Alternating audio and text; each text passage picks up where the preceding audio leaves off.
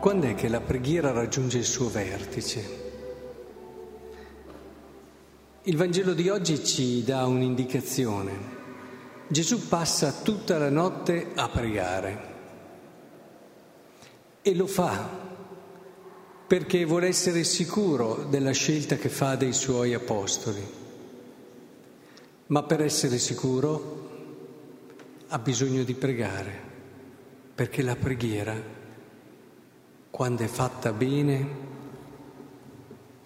ci rende totalmente liberi e passivi davanti a Dio.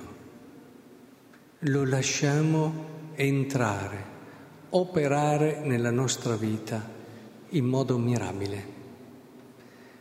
La preghiera, se non ti porta lì ad essere un vetro, ad essere libero, a capire che tutto è Dio, come ci ha detto la lettera ai Colossesi, tutto è centrato su Gesù. La preghiera ti porta lì, ti porta lì. A volte noi preghiamo e diciamo tante cose e soprattutto possiamo anche meditare tanto tempo, ma ci siamo sempre noi. Credetemi, è la cosa più difficile. I santi ci arrivano pian piano col tempo, ma è lì il grosso della, della preghiera, cioè arrivare ad essere passivi davanti a Dio. Nel senso più alto del termine, passivi, cioè è Lui, è tutto, è Lui che mi ama, non sono io che sono bravo in questo o in quello, non è la mia preghiera che è fatta particolarmente bene, io sono lì come un bambino tra le sue braccia e Lui mi custodisce e Lui può fare di me quello che vuole. La, la, la differenza che c'è tra persone che, perché vedete, questo genere di preghiera, che è la più alta, le persone molto volitive fanno un po' fatica, perché sono sempre loro un po' che hanno gestito tante situazioni, tante cose, e arrivare così, lì, passivi, abbandonati a Dio, fanno un'estrema fatica. Ma è proprio questo che ti apre. E le persone invece che sono meno volitive, attenzione, non confondiamole con questo livello della preghiera. Lo si vede subito comunque, quando uno è semplicemente pigro o comunque è un'anima che ha una personalità poco consistente e quindi, voglio dire, si adegua a tutto. Non è questo quello che sto dicendo. Lo capite subito perché vedete come reagisce dinanzi alle sofferenze, dinanzi alle prove, dinanzi alle contrarietà. Se è libero, allora vuol dire che ha raggiunto questo livello di passività, altrimenti no. Altrimenti è semplicemente pigro o con una personalità fragile.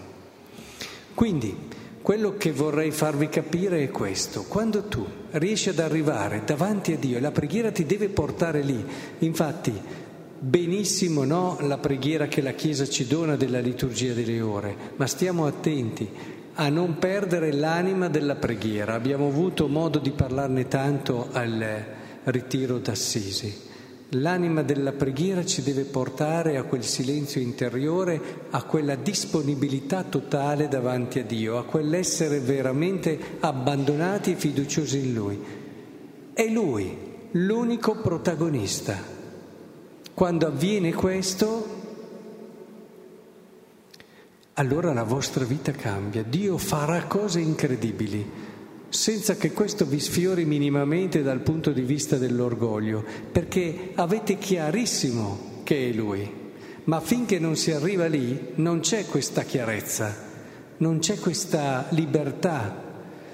Dio farà cose meravigliose, ma soprattutto quando arrivi a cogliere questo aspetto percepisci la presenza dell'altro in un modo così vero, dell'altro che è il più bello tra i figli dell'uomo, lo percepisci in modo così vero che dopo fai fatica a non andare in estasi. Eh? Dicevamo prima di entrare qui come San Filippo Neri doveva dire delle barzellette prima di andare a messa per non cadere in estasi subito. E perché così è una cosa semplicissima, ma è una cosa inevitabile quando tu sei lì e percepisci la bellezza che ti sta davanti ed è altro da te. Solo quando sei passivo lo cogli.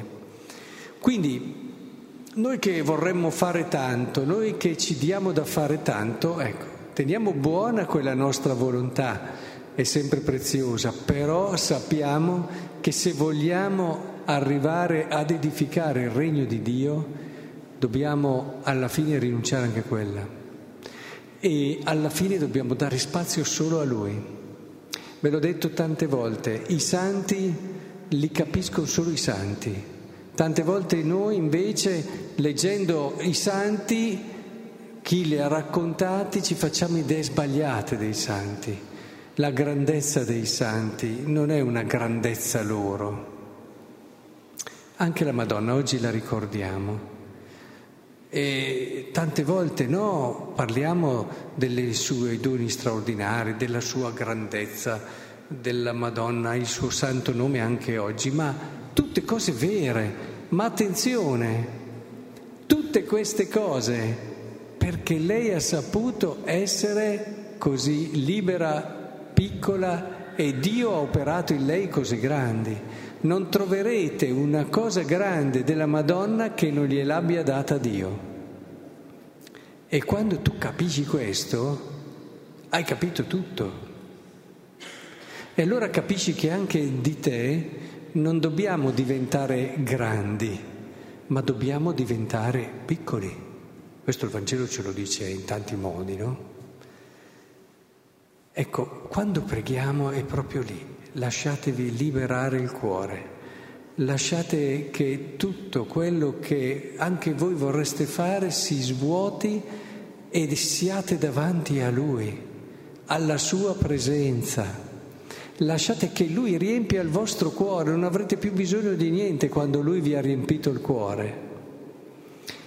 Allora Lui vi consiglierà, Lui vi indicherà, e allora vi accorgerete che la vostra vita è un continuo operare di Dio. Prima non lo vedevate, dopo eh, cominciate ad accorgervene, come Giobbe che diceva: prima ti, ti, ti amavo, ti conoscevo per sentito dire, adesso gli occhi ti vedono. Certo, adesso ti vedo, ti vedo ogni giorno, vedo quello che fai, succede questa cosa, succede quell'altra cosa e ti riconosco e vedo che ogni giornata è piena, è piena di te. Quell'inno bellissimo, quello che abbiamo sentito adesso della lettera ai Colossesi, no? Questa centralità, c'è anche un inno stupendo in questa lettera, di, di Cristo. Vedo che tutta la mia giornata è piena di Cristo, ma solo se arrivo lì, e quando prego arrivo lì per capire poi questo. E sei tu che mi fai capire come la mia famiglia può diventare santa. Me lo fai capire tu giorno dopo giorno, e io sono così semplice e piccolo da poterlo riconoscere, accogliere. Sei tu che mi fai capire come far crescere questa bellissima amicizia che ho con questo o quell'altra persona. Sei tu che mi fai capire cosa desideri nel mio dono che faccio a te della mia vita e come vuoi, perché ogni consacrazione è diversa dalle altre. Non c'è la consacrazione, ci sono tante consacrazioni e non ce n'è una uguale all'altra. E quando noi diamo la nostra vita a Dio, dobbiamo arrivare lì per capire come e in che modo particolare e speciale Lui vuole che ci diamo a Lui, che non è quello di quella che è magari la mia amica che vive con me. Ed è bello così, perché non c'è storia d'amore che sia uguale a un'altra, e la consacrazione è una storia d'amore.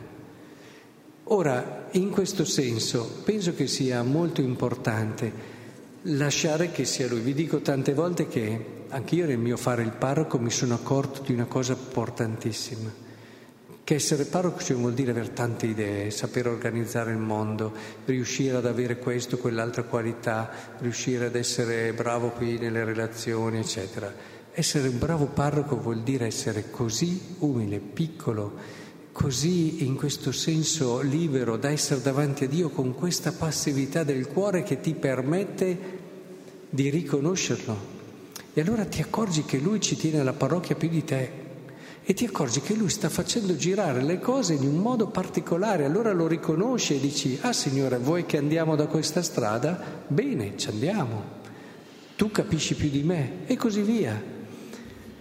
Ci accorgeremo allora come Dio è molto più presente e vorrebbe davvero agire in un modo straordinario, però dobbiamo saperlo riconoscere. E allora faremo sì che quello che Lui ci fa intendere diventi davvero storia. Ecco, questo mi faceva pensare. Li ha scelti Dio gli apostoli.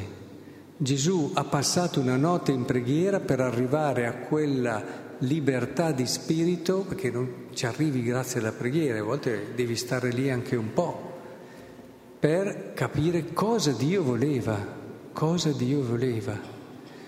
Non voleva fare una cosa indipendentemente dalla volontà del Padre, il Vangelo ce lo dice, per lui era il punto fermo, la volontà del Padre. Ma che bella la vita di Gesù, eh? Avere questa passione, questo punto fermo, io vivo per farlo felice, io vivo per fare la sua volontà, e per questo devo essere vuotato, libero. È un po' un capovolgere, no?